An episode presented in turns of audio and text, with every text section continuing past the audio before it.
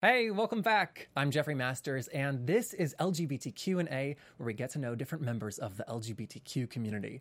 Today, I'm talking to Kristin Russo. Kristin is the co-author of the book. This is a book for parents of gay kids. She also runs a website, everyoneisgay.com. Stay tuned.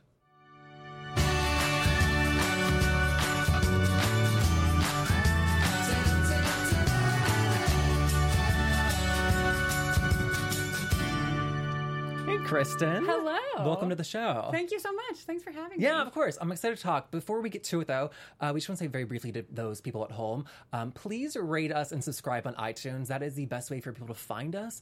Also, Insider Secret, the comments don't have to be that long on iTunes, they just need to be there and exist. So, thank you for that. Okay, Kristin. Yes. Uh, I want to first talk about A Camp, if that's okay. Of course. I almost wore my A Camp t shirt to this very interview. Oh my God. So, you're the co director of A Camp. I am. For people who don't know anything that we're talking about, can you just give the brief summation of what it is? Sure. Yeah. So A Camp uh, began. Not, I think five years ago, but they're in their ninth camp, this camp coming wow. up. And so Autostraddle is the biggest site for queer women uh, that exists. And A Camp is sort of a derivative of Autostraddle. It's the in person Autostraddle, basically. And so it's a sleepaway camp for adults, uh, 18, people who are 18 and older can come. And it's usually five nights, uh, six days, about that. Uh, has been historically in California, but we did just do a Midwest A Camp this last time. And it's, uh, you know, centers women's experiences but welcoming of um, also obviously queer women and trans women, um, but also non binary folks and trans men. Uh, gender is very complicated. So those are conversations that we always have as well um, with Yeah. A Camp. You make a big point to say um, trans people are welcome, non-binary people are welcome. Right, Not I- welcome, but included. Right, and I hesitate. Like whenever I say, it, whenever I talk about um, gender and A camp, it's always like a little bit of a tricky thing because I say we center women's experiences, and I know that trans trans women's experiences are women's experiences, but I also like to kind of underline that when I speak about it because you know I, I want to make sure that people understand that we look that we that's our belief. I- I think that like where we are today, you have to make that distinction, right? right. Un- I mean, I wish right. I wish we didn't have to. I wish that when I said women, you knew what I meant, but Yeah. Yeah. but not everybody does. Um, and so yeah, and so that's that's like a little snapshot of what camp is, and generally it's full of programming. I mean, everything from like shibari rope bondage to centering trans women at queer women's spaces to you know making avocado jewelry. Literally, like those are those are all the things that I said were actual panels and workshops at camp. okay, hold up. Stop the interview. What does an avocado jewelry look like? Well, you use polymer clay. Now, I'm not the arts and crafts expert, so don't, Sure. know. But uh, you use polymer clay and you make basically a tiny avocado where you like put the pit in first, then the like light green avocado fruit, and then the dark skin. Then you cut it in half and you make jewelry, like you make a set of earrings where it's like a half of avocado in each. Oh, that's so Or you do a little necklace, like, you know. Oh, that's amazing. Yeah, nothing inherently queer about it, actually. Just fun arts and crafts. Well, it's it's the same thing about like how nothing is inherently queer about being vegan, and yet you know many of us, it's okay. Right. Um, but I have so many friends that go to a camp, and just the way their faces light up after it, they're just shell shocked at the experience. I mean, honestly, so I went up to A Camp, I think three years ago was my first A Camp, and I went as a special guest. I went to do talks and a panel and, and what have you. And I remember being really skeptical. Like, I was like, I don't know. I'm not the, I wasn't the kind of person, so I thought, to go to the top of a mountain with 300 other queer people and spend a week together doing, making avocado jewelry. Like, I was just like, what is this thing? And I went up with my wife, uh, who's a musician, so she was also a special guest, and we were both like one eyebrow raised we left and first of all jenny my wife she cried every single day we were there looking at the experience that people were having it's just the most powerful thing uh, it- it's a space that so many people cannot access. I mean, it's a space that none of us can access on a daily basis, but for so many people, they come from places where they might not even have another queer person in their orbit, and suddenly they have everyone around them who is identifying, you know, in some way tangentially to them and it's just it's very very powerful. And i left the mountain that year and i said to Riese who uh, is the ceo of autostraddle i will come back every year. If, if you want me here fine. If you don't i don't care. I'm coming back every year. And it just so happened that that year one of the two co-directors stepped down. And so Riese was like hey remember that thing you said about coming back every year? Uh, do you want to be the co-director? And i was like uh, yeah i'm gonna do this thing. I, I'm so glad you said that about the raised eyebrow because I could hear kind of like a little bit of groans like in our audience. Um, there are live audience which does not exist, Right. but you know the people listening, I can hear them being like camp, like what, like s'mores. Right, and totally. By the way, yes, s'mores. but right, it's it's I, I think that it's so necessary because historically, when you, queer spaces Mm-hmm. are people who like look like me, they're white and they're cis and they're gay, and there is a there is a woman, and it's not like the most inviting place. It can't be the most inviting place for women. So for, to have like a, something like this, a space, Right. And even like, you know, even if you went to sleepaway camp as a kid and, you know, regardless of what your experience is, there, if you, if you were queer or trans or however you identify, going to sleepaway camp or going to any kind of camp usually is a pretty othering experience, you know, and you're like sharing a room with other people and you're wondering, are you different from those people? So there is something very um, incredible about how A camp really reclaims that space for queer people and says like this is like we he- we're here we're all queer uh, and we're sharing this space and we're gonna like educate ourselves about things and we're gonna have a blast. And you know there's a, there's an after like a dance that happens every night that's like unofficial programming called Club Deer. And it happens after the evening programming. And it's like a dance club on a mountain or in Wisconsin or wherever we happen to be that year that starts at like 11 o'clock at night and people have some drinks and they dance and there's a DJ every night. It's just, it's really fun and beautiful. It's really a beautiful thing. That's amazing. Yeah.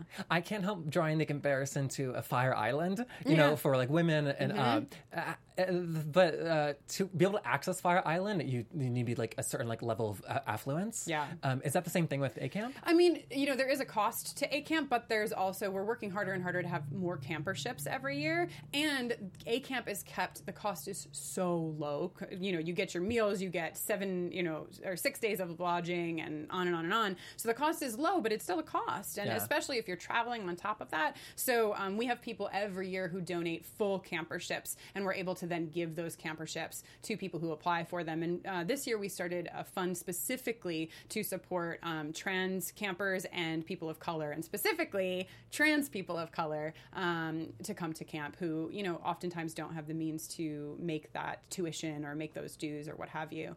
Um, and it's been really incredible. And we are able to connect those campers as well to the special guests we have, the artists we have, the musicians we have, um, who then help cultivate them and their artistic endeavors uh, so that they go back out into the world and they're like, I just, you know, I just learned about writing a song or I just learned about editing this video or, you know, whatever the case may be. So we're trying to build up the community so that we have more people uh, putting out creative work too, because that's, especially in this day and age, a lot of what's sustaining so many of us. Yeah, and the, the connections that people leave with are crazy. Yeah. Be, be it career connections, but also just friendships. Right. I mean, best, and that's you know, I, I have to give Riese a shout out on on making those connections because Riese spends at least a month every single camp with all of the uh, people who are coming, all of the campers, looking at their interests and their survey questions and meticulously pairing them in their logic, like where they stay and who, who their fellow campers are, to overlap with interests. So you'll have like a cabin full of people who love Harry Potter, you know, and a cabin full of people who just cannot stop talking about their cat,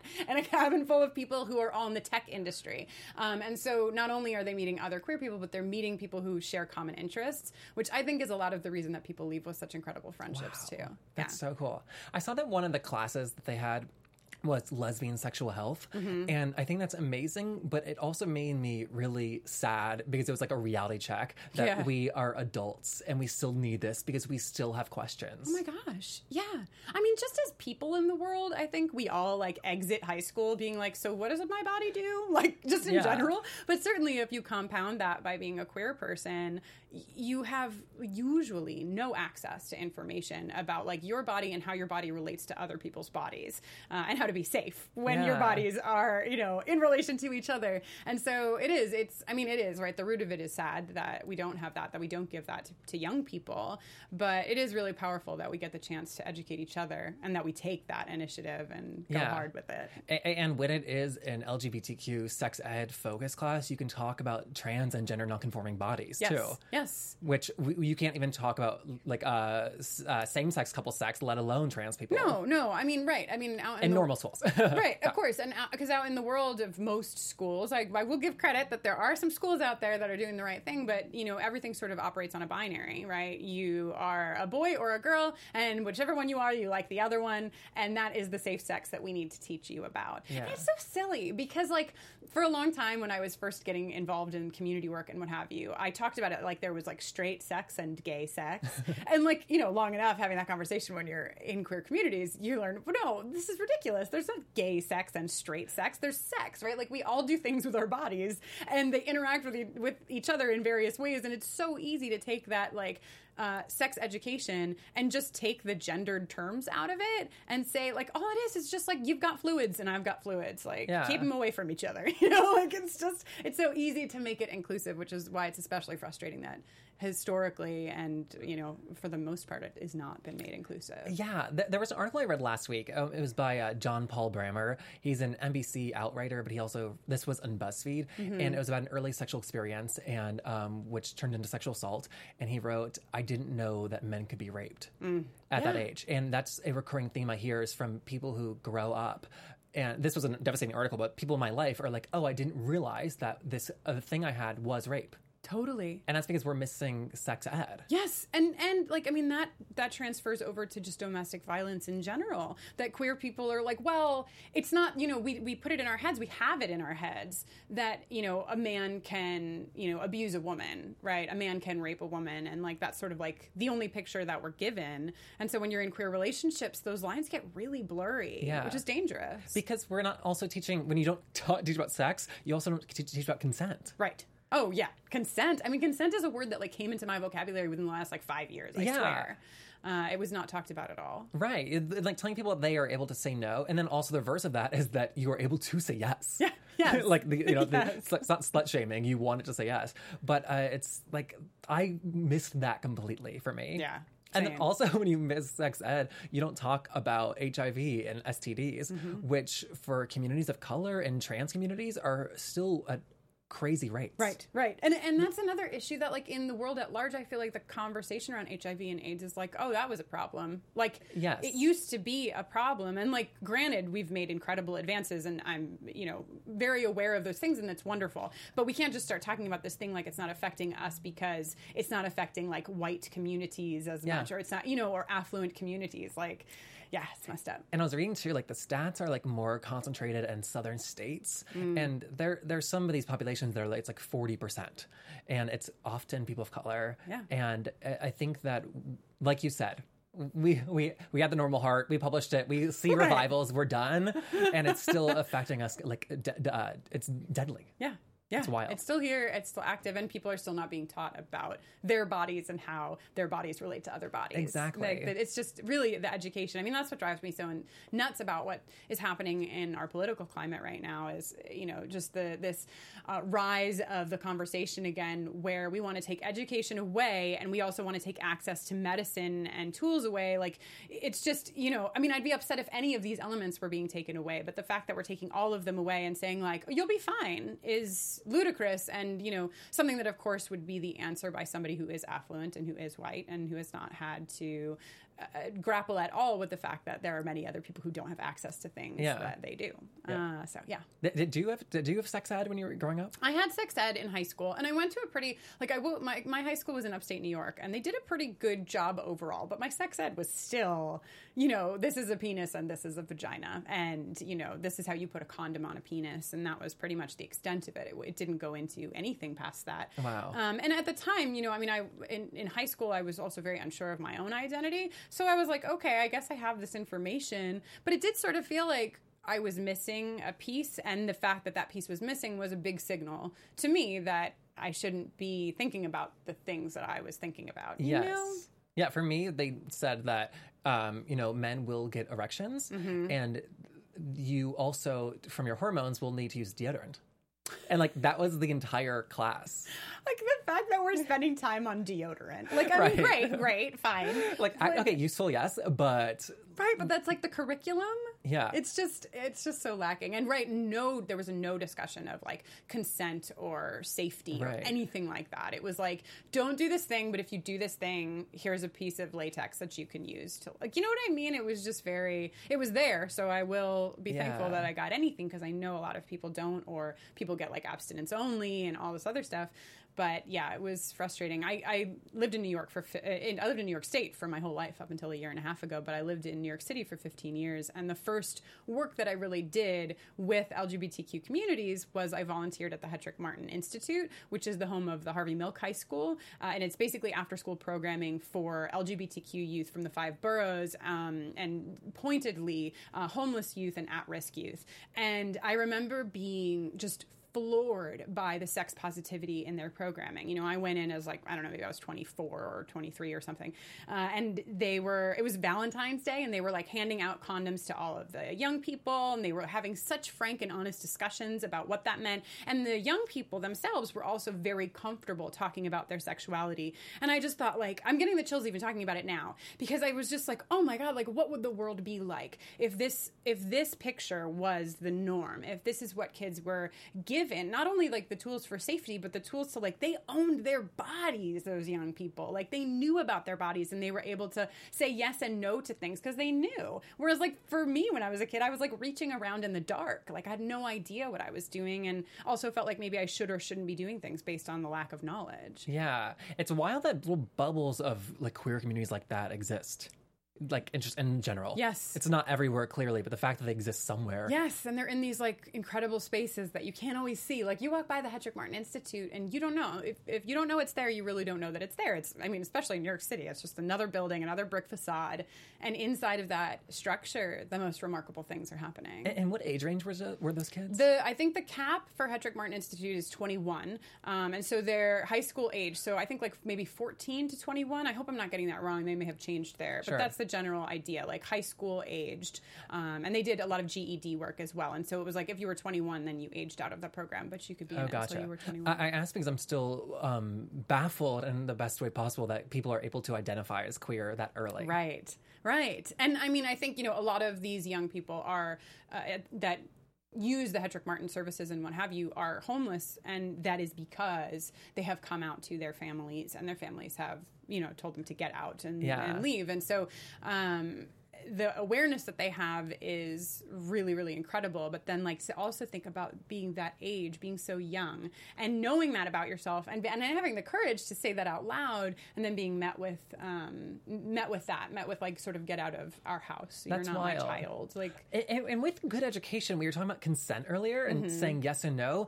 The other end of that spectrum is teaching people that they need to seek consent, right? right That that is almost the bigger problem. Yeah. Oh, I, absolutely. I think it is because that is just, an, and that's my my whole living life. Like I didn't know that. Yeah. I, like I, you know, maybe inherently that would make sense, but it never, ever, ever was taught to me that people should ask for things before doing those things. You know, Yeah. I did. Uh, yeah, and I that's a huge gap. And the fact that alcohol factors into it and makes your uh, you decision making like not able to give consent. Right, right. That's not something that I heard until like midway through college. Totally. And instinctually, sure, I hopefully knew that, but I it was never said in Well, words. uh, right, and instinctually, I knew it to a point, but certainly I, that that line is still very blurry to me because I spent my entire like adolescence and through college and what have you, like going to bars and having a drink to you know to hook up to meet somebody, and so now like with this new knowledge, it's been I mean still it's like an ongoing conversation in my life of like where are those lines and how do we draw them and how do we experience things with other people in a way that's safe and also fun, uh, you know, safe and also sexy and and yeah i mean i'm i'm 36 years old so i feel like a lot of these conversations for in my life are happening when i'm an adult. Like i've gone through so much. I can't imagine what life would have been like had i had those conversations at 16 18 even 25 Yeah. Wow. And then you, so you came out as bisexual and then as lesbian and then back as bisexual. Yes, I have come out as so many things. Um, I started, so I came out as bisexual because that that was like truly what I believed my identity to be. I mean, we're talking 1997 or eight. I think 1990. Let's see. I came out 1998 because it was b- the Thanksgiving in my freshman year of college. So I came out in 1998, and in 1998 I had no understanding of gender past the binary at all. So when I said I, I- I think many people did not either. Right. I mean, I, I knew I was attracted to boys and girls, and that seemed clear enough to me. Like, perfect. There's a word for me. I am bisexual. And so that is how I came out. And the biggest reason that I came out as a lesbian a couple of years later was because my mom would not let go of the fact that there was a chance that I would be with a man. Oh. And so it was less about that I was like no longer attracted to men and much more about just shutting her up. About saying, like, you know what, I'm going to cut off this option for you because you're not dealing with the reality here and you're putting all of your focus on the what ifs instead of the the other reality in my life, which is that I am attracted to women and I am dating women and on and on. And so I came out as a lesbian and and you know came my big coming out was bisexual. I more like re like re-explained to my mom like no more of this. We're to do this. But it was also around the same time as like the L word and like a lot of things that were big markers in lesbian culture. And so I became very afraid within that identity with my friends that I was to meet a guy and have a crush on this guy and start dating a guy and that I didn't know what was going to happen. Like for me personally and also with my friends, oh, socially. Socially i just thought like they will freak. It was not and not that this doesn't exist anymore this totally exists but i feel like especially in the early 2000s when you were part of a lesbian crew of people it was not okay for you to all of a sudden be dating a man. I mean everyone would have looked at me like i had 14 heads you know? So i was very very worried about that. It did not happen. My fear did not happen. Uh, though i did have crushes on a couple of guys that i really kept secret uh, during that time. And then more recently and then I, I learned the word queer and that was really cool. I went to um, grad school and have my master's degree in gender studies, and so I really got to unpack words and terms. Is that when you first learned the word queer? It is. Oh, that's amazing. It's not when I first learned the wo- like I knew that the word existed, but I didn't understand that the word was like being used by the community and in in this really powerful way and strong way. I just knew queer Yeah. as like a thing that maybe some people had called like my best friend in high school. Like not, you know what I mean? I, I feel like I'm throwing queer down people's throats because it acknowledges our entire breadth of like differences in a spectrum within one word, and uh, I'm such the biggest advocate for it. Me too. I love uh, queer is my favorite of all the words. Same. My, because it because it inspires conversation, right? It's like when I tell you I'm queer, usually if you don't know much about the community, you're like, "Well, what what does that mean? Is that a bad word? Is that a good word?" And you get to have all these like really interesting conversations. So queer, and I still use queer to identify myself. But um, within the last couple of years, I don't remember, maybe three years ago, two years ago, um, I think it was HRC. They put out a study that was specific to the bisexual community, um, and it really was very eye opening to me. I knew, I mean, I had lived life as a bisexual for a while, and I knew that there were all sorts of complications that come being erased you know by the non-queer community but also by your own community and but seeing the like statistics on the page really shook me. And i at the time i had everyone as gay and you know i had people who looked to me and followed me on twitter and things like that. And i thought you know i'm not doing a service by not using this word because this is a word that is true to my understanding of myself. And i really claimed it for that purpose more than anything else was that i knew that that i was visible in a sense and that the people who i was visible to needed representations of themselves. And i you know at the time was in a long-term relationship and now i'm married to a woman and i think that's really important that like i'm married to a woman and i'm still saying i'm bisexual people Yeah. need to see more of that and and more people who are you know identifying as women and in relationships with men who identify as bisexual Yeah, because both are valid. Yeah. Mm-hmm. When you say you reclaim the word, the word bisexual, we're saying. yes okay. bisexual for myself I, Totally. I did It's amazing that in terms of bi erasure, which is a big problem, especially in terms of representation, that it's due to societal pressures that kept you more or less in the closet as a lesbian. Right, right. As a lesbian, I was terrified that I might be, you know, interested in a man. Wow. For, for, for, you know, the social reasons that I talk about, but also because of my family. I had put in so much work to get my family to, at that point, you know, my mom still wasn't even 100% accepting, but I had got, I'd worked so hard to get her to accept me or accept that piece of me that I felt like I knew that if I brought a guy home, my whole history would have been erased. She would have never seen any of the things that came before as valid and true. She would have seen it as like a phase or something that was just I had to get through it to get to the real me, and that was devastating. That idea that that you know that that all could be erased because even if I had wound up in a, you know a relationship with a man or married to a man, the relationships that I had with women were real and true and beautiful and would never have been invalidated. Right. And you'd still be bisexual. Right, right. Uh, so it was just to kind of like kill her like last bit of hope. Yeah, let, yes. let her get over it. And she needed it. She needed it. But you know, looking back on it, hindsight, right? But like looking back on it, I do wonder, you know, should I have taken the longer road and just like gone the harder road and and really stuck with that term because.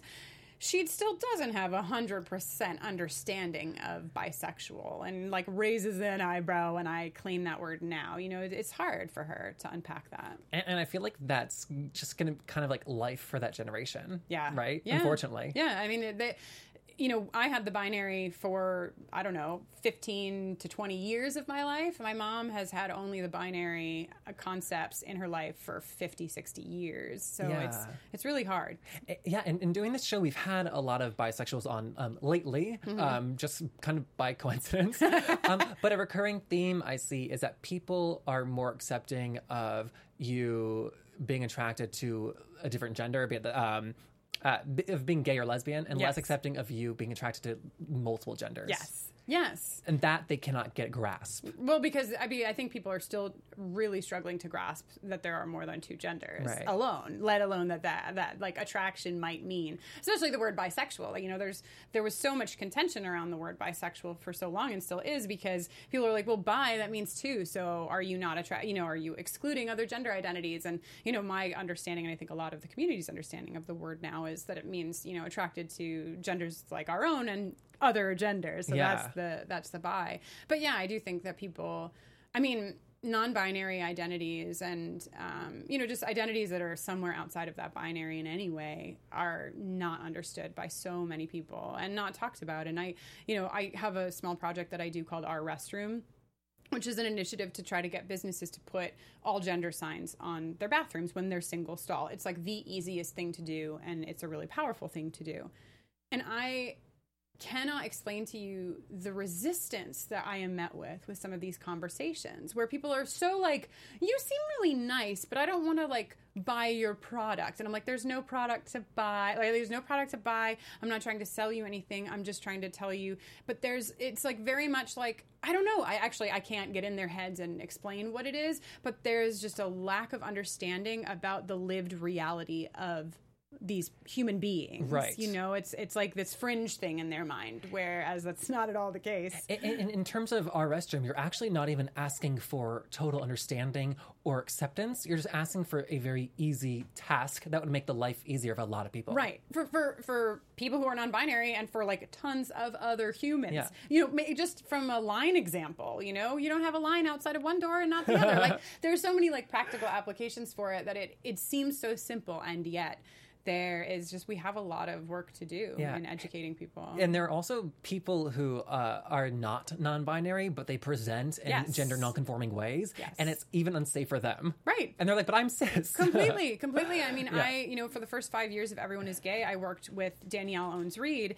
and we would tour the country and you know Dannielle didn't identify as non-binary um, but her presentation was androgynous maybe is the best uh, word for it. And we would wind up all over the country at rest stops at places where we'd have to use the bathroom. And there was an issue of safety. We were always concerned. I would never ever let her go into the bathroom by herself. We would always go as a pair. And you know that's an experience that right it, i'm, I'm pu- putting the focus on non-binary individuals and that's actually not accurate at all because there's Yeah. so many others as well. And I, and I guess I don't want to center cis people in that discussion, but of um, it, but I think I love this our restroom because it's it's easy for these. Small business owners. Right. It's so easy. It is, and and we've had you know I shouldn't say it hasn't all been a fight. Of Some course. businesses are like, oh my gosh, this is amazing, I didn't realize, and they changed their signs. But I've just been. It's been eye opening in ways that I didn't expect at this point. I've worked with, you know, LGBTQ communities for so long that I don't expect to be still surprised, and yet around every door, there's still something new. Yeah, and I, I'm, I'm laughing because we are adults, you know, discussing things that we still have questions about, and then and that kind of leads us to your website. Everyone is gay for mainly kids to ask questions. Yeah, it's. I mean, you know, it, it ranges, but I would say that it's usually like young people, people in high school, even middle school, and then through like mid twenties, because there's a lot of relationship advice. on Oh, really? Everyone is gay. Yeah. So, and so this is where people can submit questions anonymously. Yes. Uh, and so, are you, is the majority of, of questions about relationships or like coming out? Yes. Like, what are you seeing? I would say so. Relationships and coming out are the top two by far. Um, coming out to parents, like high up in the coming out list, and crushes on best friends, super high up on the relationship end of the questions. I mean, lit literally, I think every person is in love with their best friend. I, I statistically, you know, we, I don't know how many questions we have submitted at this point, but I want to say that like a fifth of the questions are Wow. all I'm, you know, people and people know now. They submit, and it's like, I know, I know, I know, I know you've gotten this question before, but like my situation is specific, and like here's what my best friend love looks like, and what do I do? Oh my god! And of course, you don't know them, so you can't give a specific example or uh, advice. I'm sure. Right. I mean, you know, there there are standard pieces of advice I think that apply. Like I I always encourage people to really consider being honest about it because I think that there's this idea that if we admit our feelings, that our relationship to that person will change. But the reality is that like you have the feelings, so the relationship has changed, and it's very hard to sort of step backwards and get back to a place without somehow going through that process. It's different for everyone, Of but course. um, I do think sometimes that honesty is the best policy. Where not that you're saying like, "Will you date me?" necessarily, but that you're saying like, "I have these feelings, and like I know that's complicated, but I need to put them on the table, and maybe we can have a conversation about them, and maybe things are going to be weird for like a month, six months, I don't know." Yeah. But you're kind of like moving through an honest space then. I know your your face is No. like, I don't know, Kristin. No, I know what you mean. I know what you mean. It's of terrifying. course. No, I think that's great advice. it is scary though. No, I, I guess my face was um, going in the back of my head because um, I wanted to ask if you or how much you've seen Trump in the election reflected in these questions from people. Uh, you know there was like a big spike when the election happened and and that's still present i mean i think that a huge uh, piece of the conversation that everyone is gay for a long time and then still threaded in has been around families and trump and and i've gone through that personally too having family members who have voted for this person uh, and you know, having you know in the back of your mind, you kind of know you knew that you were that you'd have issues with this family member anyway, but you kind of didn't have to, especially if you were a cis white person. Uh, you didn't have to face it as much, and I went through that with my family, where I knew I fought the good fight for a little while, and then I kind of was like, I can't do this anymore, and I took a step back. Some of that you you need to do, but in the wake of the election, I remember thinking how has this happened? Like, I didn't think that. I thought I was making progress with my extended family. I thought that little by little, right? They were seeing me and my wife. They were, and and the election really just pulled that entire rug out from under me to say like, no, they weren't making progress. That wasn't what that was. That was just like tacit, you know, like we'll be okay with you over there and we'll be over here kind of a situation. And so there were a lot of conversations that happened after the election that were similar to that, where people's parents, uh, especially young people, you know, I have the leisure of being in my own space, my own city, my own, you know, and a lot of young people who are in high school still, middle school even, are living with their family members who have voted this person into office who they know does not care about their safety or their protection. And that's really complicated. It's really hard. I mean, there course. isn't a, there isn't an easy answer for it. Yeah, and more and more I'm aware of the great privilege of living in this particular city Mm-hmm. in California and the ability to for safety. Right. And and also the ability to surround myself by like-minded people. Yes, yes. Which so much. I mean, there is so much safety in that. Um, in having, just having, and that's what I, I said to so many young people in the first months after the election was, make sure you have you keep your friends close, right? Keep your friends on your phone, however it is that you talk to those people. Have those conversations regularly so that you're not just hearing this one side of the conversation. Like you kind of you have to feel seen multiple times in the day, I think, to survive. And if you know, right, we have the luxury of being in an urban area where there are centers you can go to and find actual bodies uh, who are like-minded like you. Um, but even if you are not in a city that has you know those resources that like we we do have the internet, we do have phones and methods of contacting each other, and I really think that that kind of being seen Yeah. is what holds us up in those really dark times. I think that's great. How, how do you address issues when you hear from kids and there's child abuse involved?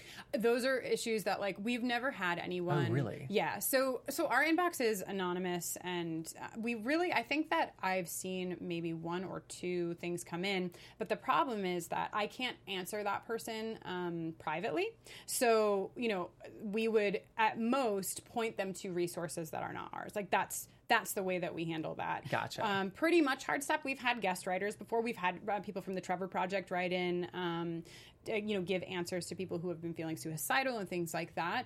But um, the issue with uh, anything abuse related is that I can't contact that person, and I also am not, you know, Just due to, due, due to the makeup of the site. Right, right. Oh, I because see. Tum- and that, and that's like you know it's it's a, a blessing and a curse. Though I do think for the most part it's more a blessing. But the reason that we get the questions that we get is because they know that nobody will know who's asking it. And so it opens up this space to feel comfortable saying, Yeah. you know, I'm dating this girl and this weird thing happened when we were making out. I don't know what it means. Or, you know, from that to, to coming out um, and to feeling unsafe.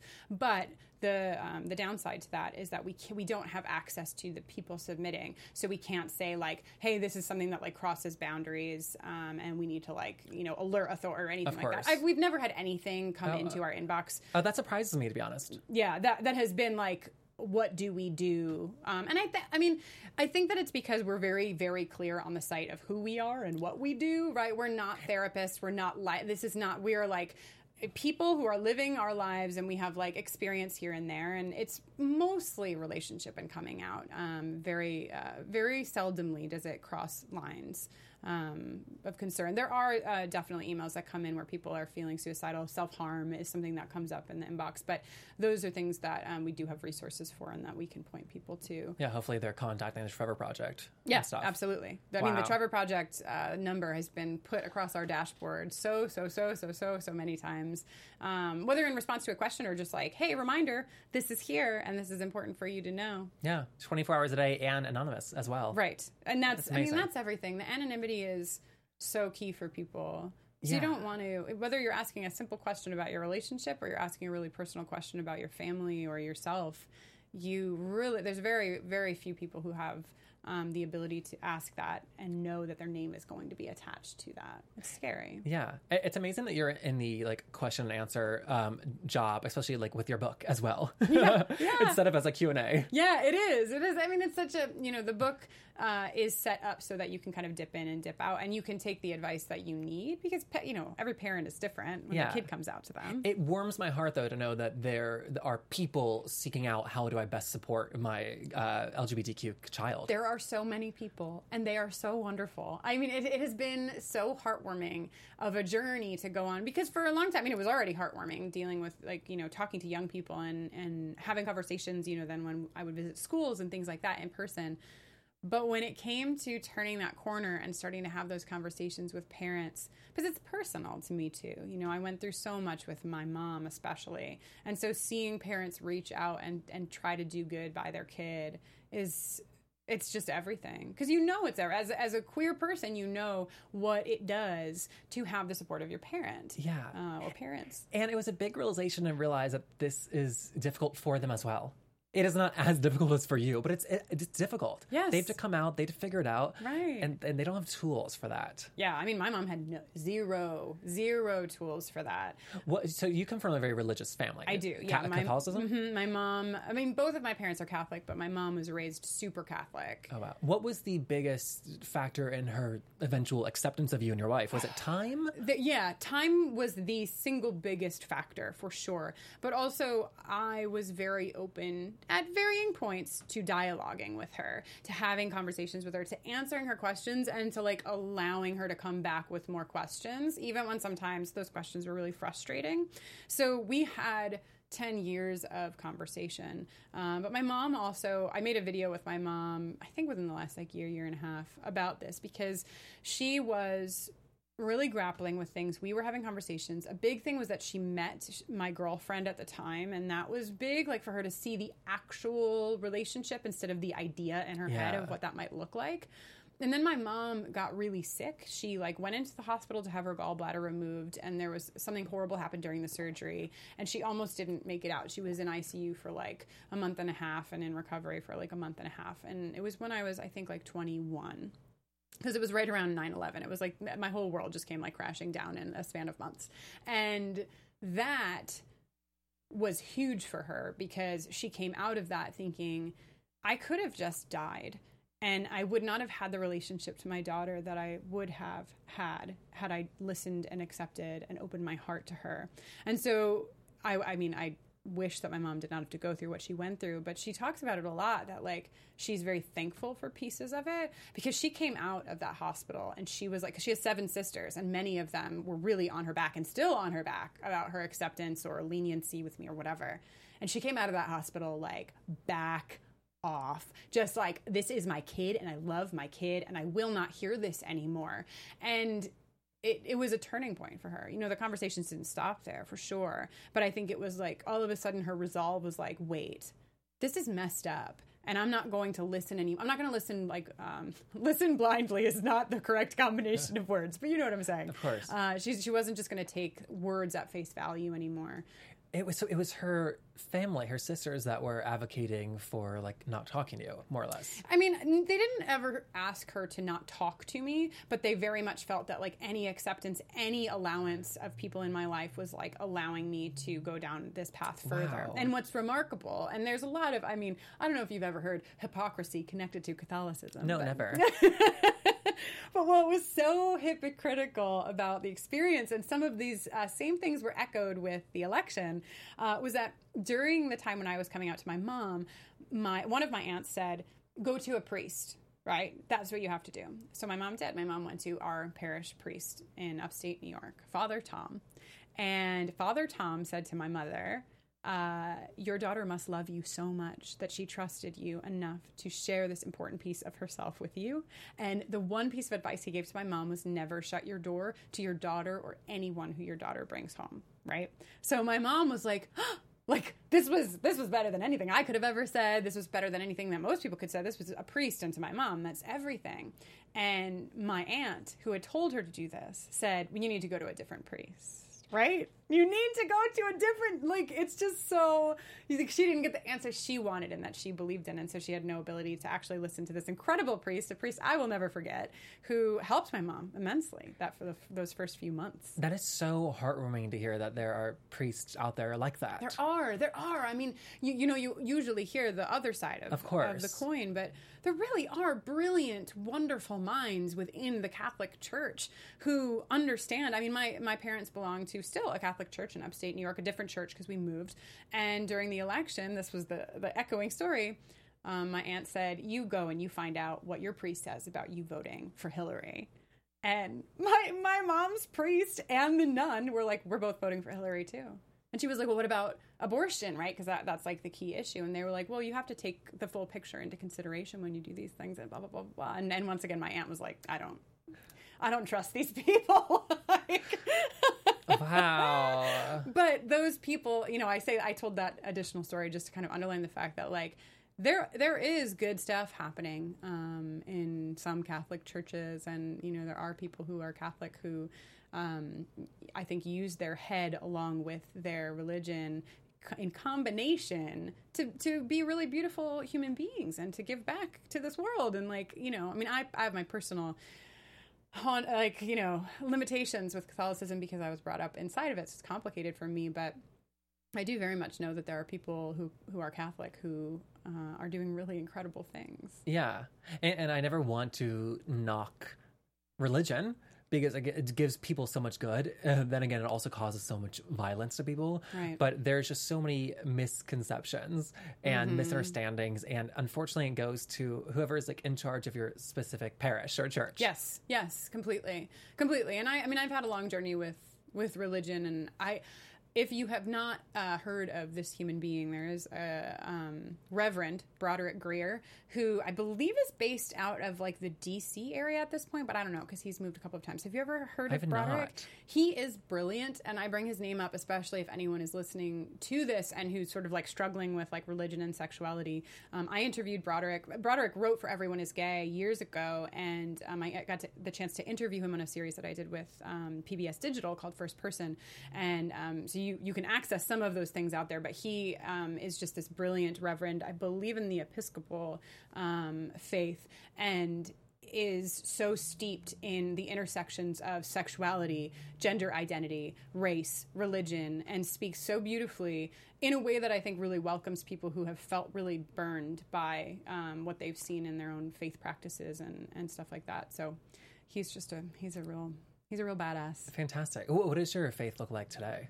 You know, my faith. I, I love. I love churches. Um, I am a New Yorker, though I've been in Los Angeles for the last year and a half. And but for my time in New York, I would go to empty churches. There's you know there's such beautiful churches in New York that are so old and cavernous and wonderful. Um, and so I find a lot of my spiritual moments in like that silence and that quiet. Uh, and I pray. I mean, I don't pray regularly, but um, my wife and I both, if um, you know, if we're really going through something or if we're really confused about something, she'll often look at me and say like have we gotten to this point? Like do you want to pray right now? And we will. And so like you know we'll pray together. But i don't really adhere to you know a particular like if you say like what are you? Like i don't i don't i say like well I, am catholic right? I was ra- raised catholic almost like culturally. Um, and i i view myself as a christian in some sense but i don't really follow any routines or traditions or anything like that. I sort of um, operate uh, my own on my own path. And i also have done yoga for a really long time and really appreciate when my my entry back into grad school was actually me wanting to study religion and sexuality in conjunction with each other i realized very quickly that there were a lot of religion students who knew like eight languages and i was really just not uh, as experienced as i would have liked to been to get a master's in it. But um, learning about other religions outside of Christianity was a fascinating time in my life to realize, oh, so many of these like monotheistic religions are telling the same stories, and yet here we are on this planet just like fighting each other. Yeah. For who has ownership of the correct story. Are you kidding? It's just so silly. The whole thing is so silly. That's a really amazing and surprising image to have two married women praying together, mm-hmm. to be honest it's not something that like we really talk about right? Yeah. it's not like you would never know that except for you because you're a wonderful interviewer. Thank you. Just happens you know what i mean? But like it's not something that what would why would we talk about it really? Yeah. like it's something that we do at home but yeah in private. In private right. And not and not that like we're trying to hide it but it's just a it's a thing that you do kind of when you're on your own. And i think all of us have you know maybe we're not praying but we have some things that we do when we're by ourselves to like connect us to something larger. And we need that. I mean that's why religion religion is as powerful as it is is because we're human beings and we really need to like hold on to something sometimes. Yes. So yeah. Um, I have to let you go. Thank you so much for being here. Yeah. Um, before we go, tell everybody what your shirt says. My shirt says queer and forever here. I love that. Thank you so much. Of course. if people want to find out more about you, should we send them to your Twitter, your website? Yeah, you send them. If you can send them to my Twitter. I mean, my name is very, uh, very easy to spell, Kristin Noeline, uh, but it's K R I S T I N N O E L I N E, and that is both my website, my Twitter, my Instagram. You can find me in all those places, and then everyone is gay is just everyone is gay uh, dot com and on socials. Yeah, and everything we talk about, like the book, the website, is all accessed through your Twitter as well. Yes. Um, my Twitter is Chef Masters One. That's the best way to contact me if you guys want to recommend a guest. We'd love hearing from you that way. And once again, comment on iTunes. Tell all your friends. We'll see you next week. Goodbye. From executive producers Maria Menounos, Kevin Undergaro, Phil Svitek, and the entire AfterBuzz TV staff, we would like to thank you for listening to the AfterBuzz TV network. To watch or listen to other after shows and post comments or questions, be sure to visit AfterBuzzTV.com. I'm Sir Richard Wentworth, and this has been a presentation of AfterBuzz TV. The views expressed herein are those of the hosts only and do not necessarily reflect the views of AfterBuzz TV or its owners or principals.